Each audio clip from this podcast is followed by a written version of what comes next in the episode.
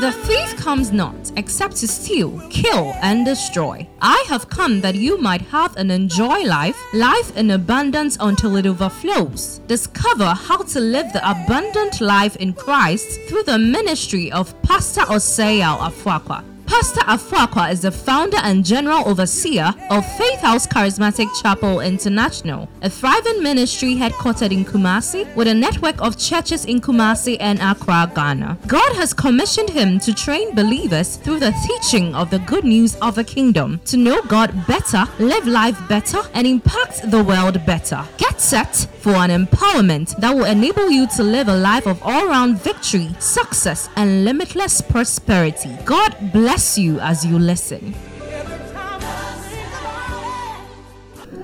Give him praise, give him thanks. All through this week, he's heard us. All through this week, he gave us strength to wait on him. Laboko sanda da baka balibra handa da baka sobranda va. Yaga baka bosa branda da baka bali bosa branda baka bali. La baka sobranda baka la bosanda la bahala bazia. In Jesus' precious name. Father, we thank you for harvest of answers. Thank you for testimonies. In the name of Jesus, we receive them by faith in Jesus' precious name. Amen.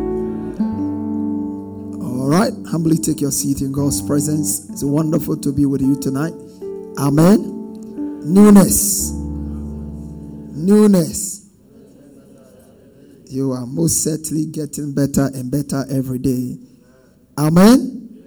Praise God. Well, tonight we just want to get straight into the word and share some thoughts with you. Our prayer project will come back to it, but I just have a stirring that we should focus on this aspect in the meantime. Amen. So I'll put that teaching on hold and I'm zooming into something. Enemies of newness. Somebody say enemies of newness. Say, enemies of newness. Yeah, enemies of newness. In a season of newness, you also want to be sure and to know some things that can stop you from experiencing newness. Everybody desires newness. There's virtually nobody who does not like to experience newness, particularly if it has to do with good things. Meet somebody who has a car, he desires a good car, a better one for that matter. Yeah. There are some things that sometimes, even if you desire a new one, you cannot have a new one. They are just one. If you desire a new wife and you are married already, it's out of the way. Am I communicating? Yeah. But there are some many other things that we can experience. But most of the time, it's not that the new thing has not been given to us or the new thing is not available. But most of the time, our inability to assess the new things may be due to certain things that I want to describe or call as enemies. An enemy is simply anybody who stands in your way as an opponent, opposition, resistance. That can be described as an enemy. In my context, uh-huh. so Revelation chapter 21, verse 5, he said, And he that sat upon the throne said, Behold, I make all things new. Somebody say, I make all things new. Say, I make all things new. So, this is God's word. God's word is that He makes all things new for us in this dispensation and in this season. Isaiah 43, verse 18 to 19. He says, Do not remember the former things, nor consider the things of old. Behold, I will do a new thing. Now it shall spring forth. Shall you not know it? I will even make road in the wilderness and rivers in the desert. Somebody say, Road in the wilderness, rivers in the desert. Say road in the wilderness, rivers in the desert. Okay, so when we talk about enemies of newness, who are they? Enemies of newness refers to mindset. Somebody say mindsets, attitudes. Say attitudes, actions, and inactions that can deny me or you or prevent you from partaking the new things God is doing. God has said, I do a new thing. God is always in the business of doing new things. But most of the time, He does it and people don't see it. So He said, Perceive it. Open your eyes so you can behold what I'm doing. But before that, there was something important. The first thing we want to look at is from verse number 18 Do not remember the former things, nor consider the things of old. Enemies of new things. So, anything, it can be an attitude, it can be a mindset. Somebody say mindset.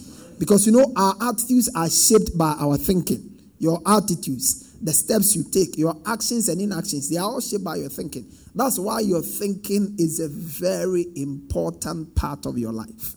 Bible says we should be renewed in our thinking. Romans chapter 12, verse 1 and 2. 2 actually says, Be not conformed to this world, but be transformed by the renewing of your mind. Our minds must be renewed because unless our minds are renewed, we cannot fully enjoy our new life in Christ. You cannot enjoy your new creation status with an old creation mind.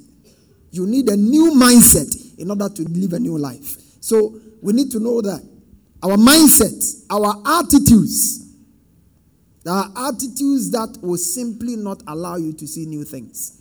If you want to progress, you have to work on your attitude. If you want to succeed in life, you have to work on your attitudes action steps you need to take to progress. You need to know them. And if they are such that they are not designed to help you embrace something new, you cannot. Sometimes our mindset are too set. We have set our mind strongly on the wrong things. So we are not able to open up and receive. So that is what we are calling as enemies. Mindset. So those are the issues we'll be confronting with. I want you to know. Those are the issues we'll be dealing with in this series. We'll be addressing mindset. We'll be addressing attitudes We'll be addressing certain actions that we need to take. Like you, you remember in the book of, I think it's Proverbs chapter 6, he said, Go to the ant, thou sluggard, and consider her ways and be wise. Who having no overseer, nor ruler, or guide, prepares its harvest in the summer. So that is an action. Go to the ant and learn from the way the ant behaves. If you must see progress, and this year you will see progress. Beyond prayer, there are steps you need to take in order to see progress. Fasting and prayer is great. Studying the Word of God is great. But there are other practical steps that must be taken in order for you to realize and become who, all that God will have you become. So it's important. What are these common enemies of progress? The first one we want to look at tonight is the former things. I call them the former things or things of old or the past. Somebody say the former things. Say the former things. Things of old or the past. That's what Isaiah says. Before God tells us, Behold, I do a new thing, he had to first address the former things. Somebody say, address the former things. That was God's first project. He said, Remember ye not the former things, neither consider the things of old. I'm doing a new thing, but before you can appreciate I mean, look at that. He said, Behold, go to verse 18, please. Hmm. Consider ye not the former things. Do not remember the former. No, consider the things of old. Go to verse 19. Behold, I do a new thing. So, first of all, if you are focused or fixated on the former things or things of old, your eyes will be too blinded to see what I'm doing. Consider not the former things, neither consider the things of old. For behold, I do a new thing. Now, Philippians chapter 3, verse 12 to 14. Not as though I had already attained, either were already perfect, but I follow after. If I may apprehend that for which also I am apprehended of Christ Jesus. Brethren, I count not myself to have apprehended, but this one thing I do forgetting those things which are behind. I pray that you'll be able to forget the things which are behind. So, when we talk about the things of old, former things, or the past, we are talking about things behind. Somebody say things behind. Yeah, you cannot drive and be safe if you keep on looking at your rearview mirror. If you want to drive to your destination safely, your eyes must be focused on the windshield. Am I communicating here? The moment uh, you can't be safe in, in the journey of life, focusing on the past is suicidal. You can't focus on the past. He said, need forgetting the things of old. Forgetting things which are behind and reaching forth to do So, I mean, it's just like this. You cannot reach forth and hold on to the past. Either you are letting go of the past and you are reaching forward, or you are holding on to the past and you are passing away with the past. You are either advancing by reaching forward, or you are holding on to the past and you pass away with the past. So it's, it's so critical that we appreciate. God is doing a new thing. I mean, the story comes into a proper focus when I look at the life of the children of Israel coming out of the land of Egypt. Amazing people. God delivered them by amazing miracles, tangible manifestations of God's power, raw demonstration of God's power, brought them out of the land of Egypt. And they were supposed to enter something new Canaan, a land that flows with milk and honey. These guys were just going into something great, awesome, something they've never experienced before. All their lives. They are lived as slaves. The oldest among them at the time, if he lived to be 430 years. You know, those times eh, people could live very long. and if you could live for, to be 430 years, the oldest amongst them should be either around that or more. But those who were 430 years and under, all of them, they have never experienced freedom. They have been born in servitude, in slavery. That's all they know. All their lives, they have seen slavery. They have lived under slavery, bondage. That's all they've known. And God comes to them and said, I'm taking you into something new. I'm going to take you into a land where you will eat bread without scarceness. I'm going to take you to a land where you, you live a free life. You are going to be your own boss. Nobody's going to control you. I'm going to take you to a land where you will not be beaten like you are being beaten now. You see, most of the time, that is why we have a difficulty embracing the new. Sometimes the new things God is bringing us into, when we compare it to our past, it looks too glorious, too good to be true. So we find it very difficult embracing it. God says, You have been living under the law. I gave law to man. Man could not live by the law. And so now I will send my son, who is the only one who can meet the justice of the law, and he will come and fulfill all the law. I will offer him as a perfect sacrifice. Once you believe in him, you will be deemed as having uh, uh, uh, obeyed all the law through my son, so that you are no longer seen in your own right, but I'll be seeing you in my son.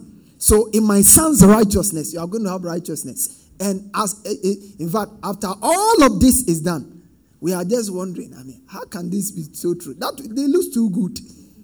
It's too good that when I sin, God does not hold it against me. It looks too good that God does not remember my sin at all, at all it looks too good. And you see, once you begin to think about it this way, you can receive it. And that I, am sure that's the main reason why. I don't know. But if you look at the, the Exodus, eh, again and again they will refer to Egypt. The number of times they refer to Egypt. Let's look at one of them. Uh, Numbers chapter 11, verse 1 to 6. He says, Now when the people complained, it displeased the Lord, for the Lord heard it, and his anger was aroused. So the fire of the Lord, obviously, God should be angry. Why shouldn't he be angry? Yeah, God should be angry. I mean, look at this. Imagine that God has fulfilled his righteousness in Christ. And he says, when you put your faith in Christ, you are credited with the righteousness of God, okay? Then you are saying you are not going to use that. You set that one aside because that one is too good to be true. It cannot be true. So you are now coming to God in your own righteousness. Why wouldn't it be angry? Because your own righteousness is like a filthy rag. Your own righteousness does not measure his righteous standard. And so he says, in order for you to relate with me on my righteous standard, I am making the, I'm going to pave the way. I will kill my son. And when my son dies, just believe him. And everything he did will be credited to you. After he has killed his son, after he has done all of that, you are still saying, No, I don't want what you did. In other words, God, you are not wise enough. The method you use is not enough to set me free. So I'm still coming to you. That is why people who fail to accept Christ will land in hell. That's the main reason why they will land in hell. That's the main reason why. What takes people to hell is not sin. Oh. What takes people to hell is what they did with Jesus Christ. Because that price has been paid. The sin problem has been paid. Christ is the problem for sin. When you, you accept Christ as your Lord, eh, sin is solved eternally. Sin problem is solved eternally. Am I communicating here? So if you don't accept Christ, that's where you have a problem. That's where you have the problem. If you don't accept, because that's Christ is God's remedy for sin. So if you say you will not accept Christ as your Lord and Savior, it means you are not accepting God's remedy. And if you don't accept God's remedy, you have to find your own remedy. And you don't have one. So eternally you will burn in hell. Praise God. That's it. It's God's anger. God's anger was aroused. So the fire of the Lord burned among them and consumed them, some in the outskirts of the camp. Look at verse 3. So he called the name of the place Taberah, because the fire of the Lord had burned among them. Now the mixed multitude were among them yielded to intense craving. Somebody say intense craving. I'm reading from verse 4. Yielded to intense craving, so that the children of Israel also wept again and said, Who will give us meat to eat? As if they were eating meat in Egypt. Who will give us meat to eat? We remember. Somebody say, Remember. And they will even tell the truth. Say, We remember the fish which we ate eh, which we ate freely in Egypt the cucumbers, the melons, the leeks, the onions, and the garlic. That's why they were healthy. You saw what they were eating there. Praise God. See, we remember what, what we ate, but but now our whole being go go go go. This is it. but now our whole being is dried up. There is nothing at all except this manna before our eyes. Very ungrateful people. Except this manna. Our whole being is dried. up. no, go to verse 5 and 6. That's all we want. 5 and 6. We remember. Somebody say, remember. That's the past I'm talking about. What are you remembering? Somebody is born again and is still remembering his old boyfriend. And those days when I was with uh, Jackie. Pele, the way things were fine. When I was I was hanging out with Jack Tonto, things were going very well. you you forgotten You've forgotten. We remember the fish which we ate freely in Egypt. If they ate fish, I don't know. If they gave them fish, I don't know. But at least one thing I'm sure they didn't eat freely. Yeah, they didn't eat freely. Even if they ate, they never ate freely. Never. Because they were in bondage. You know, when Moses came, you saw what was happening. They were already suffering. So when Moses came and started advocating for their release, they started withdrawing some of the little benefits until they started so, freedom there is not something that they should say here. But most of the time, when you are ungrateful, you forget what God has actually brought you out of. That's what ingratitude does. Ungrateful people, it's not that God has not done anything for them. They just don't rate, they don't see it and they don't rate it well. They don't rate what God has done well. So we ate freely in Egypt today. They did not eat freely in Egypt. The melons and the onions and the garlics, they didn't eat it freely at all. They ate but they were made to work for it.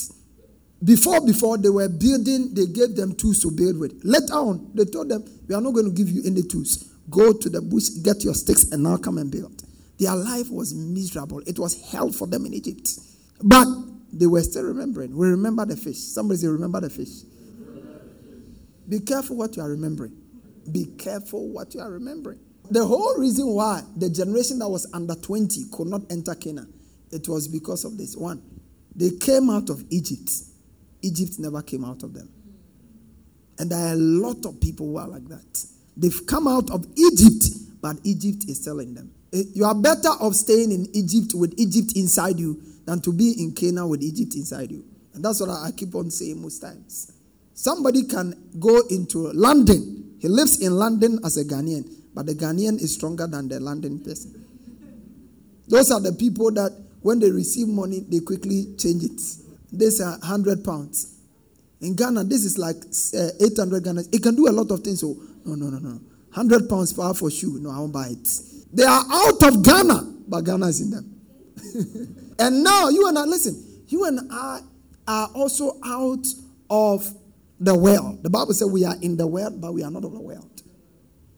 We, are, we, have, we have been translated from the kingdom of darkness into the kingdom of his dear son. And we need to know where we are. The Bible says our citizenship is in heaven. So we need to know where the kingdom to which we belong and then live accordingly. Live accordingly. There are three past things that can deny you access into newness. One is the good past. Somebody say the good past. Good past. And almost everybody has some has had some good past. Everybody has had some good past.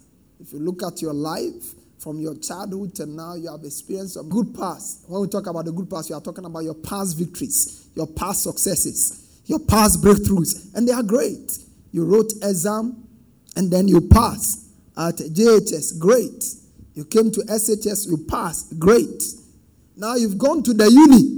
We are looking forward to passing, and your confidence is high because you have a great record in your past of successes. So your good past can influence you. You remember David, his past victories became asset to him when he needed to fight Goliath. He said, I remember the lion, I came against the lion and the bear, and then I overcame them. So that was good past working for him. And our good past can work for us in our present. But you see, the good past can only be a source of inspiration.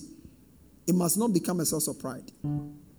When your good past becomes your source of present pride, you have killed your potential to achieve anything greater than your past. Your good past must be an inspiration for greater things in your present. But your good past must not be your permanent pride. Oh. When I was in secondary school, I, I, was first in class. Okay, you are in the university. What are you? Oh, those days, when I got born again fresh, I could pray for three hours. Okay, now you have been 10 years in the Lord. How long can you pray? Those days, when my business was, I used to give, I used to do this, all kinds of things. What are you doing presently? Am I communicating here? Your good past is good. It should inspire you for better and greater things in going forward. But it should not be a place where you rest. Praise God. The reason why sometimes a lot of people are not able to achieve the success God wants them to achieve is because they become too soaked up with their present success that they are not able to aspire. Because once it becomes a source of permanent pride, you will not aspire again, you will not dream anymore, and then you, you will die there. Number two is the familiar past. When I talk about familiar past, I'm talking about the past that does not challenge you. The past that you are very comfortable with. You are doing a job you are very comfortable with. It doesn't challenge you anymore. You don't have to think about it. You don't have to prepare. You just, it's just like a teacher who has been teaching the same subject for 10 years. After some time, when he comes there, I mean, there is really nothing new. He can even start teaching without notes. Very comfortable. Very comfortable. Very comfortable. This year, you cannot experience newness if you want to live a comfortable life. Amen? Yeah. You have to stretch yourself. Stretch yourself. The Bible said in the book of John, chapter 12, verse 24 the hour for the Son of Man to be glorified is at hand. John 12 24. Can you give me that scripture? John 12 24. Thank you, Holy Spirit. Most assuredly, I say unto you, start from verse 23. Look at this. Jesus said, The hour has come for the Son of Man should be glorified. Look at verse 24. Then he says, most assuredly, I say to unless a grain of wheat falls to the ground and dies, it remains alone. But if it dies, it brings forth much fruit. Somebody say much fruit. Uh-huh. So when you are ready for newness, something must die. You must stretch yourself. Your laziness must go. Something must die. You can't be sleeping all night and be believing God for all day victory. No. Set yourself up. You will not feel like doing it all the time, but you have to stir up yourself. Am I communicating? You must stretch yourself. And in this year and in this decade, that's one of the things you are going to do. You have to learn to stretch yourself. There's so much God has for you, but it will not be delivered to you on silver platter. You have to be ready. So tell yourself, I'm not going to do what I'm comfortable with. Don't give what you are comfortable with. Stretch your faith. Don't pray comfortable prayers. Stretch yourself in prayer. Don't study the word comfortably. Stretch yourself in the study of a word, in the meditation of a word. Stretch yourself. Somebody say, stretch yourself. Stretch yourself. Stretch yourself. Stretch yourself. You can't be doing comf- what you are familiar with and comfortable with and expect to get better results. No. And then, of course, the bad past. And I'm sure that maybe next week we would we'll have time to delve a little deep, deep into the bad past. Somebody say the bad past. I've realized that of all these of the three paths that can stop you from entering into newness, the bad past is the strongest. The bad past. The bad past. Because it's unfortunate that bad things seem to stay with us longer than good things. We remember bad things much longer than good things. The bad past, which is quite common, There's nobody who has not got a bad past. I am I communicating somebody here? Everybody. And it's not only today that you have something bad, tomorrow something bad may come. So you, you have to know how to relate with bad things. When they happen, something negative happens around you, you lose something, you lose some money, you lose a job, you lose. That's something that has happened. It's a bad thing that has happened. But what you how you handle it will affect your opportunities going forward. The bad pass. The bad pass. The bad pass. There are people who were hurt in relationships and they told themselves, I'm not even going to enter into any new relationship again. That's a negative way to respond to the bad pass. You gave somebody money, you invested some money into some business, and then the business didn't go well, or the person, so they said their investment be anywhere, Papa be a mini GDO investment be a bill. So I'll chop my money. That's a wrong way to live. The fact that men go chop your money does not mean everybody will chop your money. Am I communicating? Yeah. So the bad pass. The bad pass. A lot of people make long term decisions over temporal setbacks and failures. Never do it. Never make permanent decisions on short term setbacks and failures. Failures are not new, failures are not unique to you. The Bible said the righteous man falls seven times and he rises up again. Am I communicating here? Yeah. God is not surprised at you when you fail. God is surprised at you when you embrace and you settle down with failure. That's what God is surprised at you. God is not surprised at you when you fail. He is most surprised when you settle down, you embrace failure and say, This is my end. Because He knows that's not your end. Am I communicating here? Yeah. So forget about whatever your past has been. Last year, what was it like? Oh, the COVID, most this year, all kinds of things. It's past. God can give you much more in one year, like He did for Isaac, than what you could have gained in 10 years. So that's, that's what is important. Instead of focusing on last year, me lose Last year, things were really, really tough. And it's been three years, and you are still talking about 2019, 2020. Oh, things have been really tough. It means you are not moving on. And if you really, really, really want to advance, that's what you need to learn. The good pass. Somebody say the good pass. The familiar pass, And the bad pass. Stand on your feet. Pastor uh, Afrakwa has just placed in your hands the key for all round victory, success, and limitless prosperity. To get a copy of this message and other messages, as well as books by Pastor Afrakwa, please call 0540 122 670 or email us at faithhousechapel at yahoo.com. Get interactive with Pastor Afrakwa on Facebook, Instagram, and Twitter. Fellowship with us this and every Sunday for our celebration services. Our first service 6:30 a.m a.m. to 8 a.m. Our second service 8:30 a.m. to 10:30 a.m. And on Wednesdays for our discovery service from 6 p.m. to 7:45 p.m. at our church auditorium on the top floor of Nanama Ejakuma Plaza, opposite the Unity Oil Station, Santasi Runabout, Kumasi, Ghana. God richly bless you.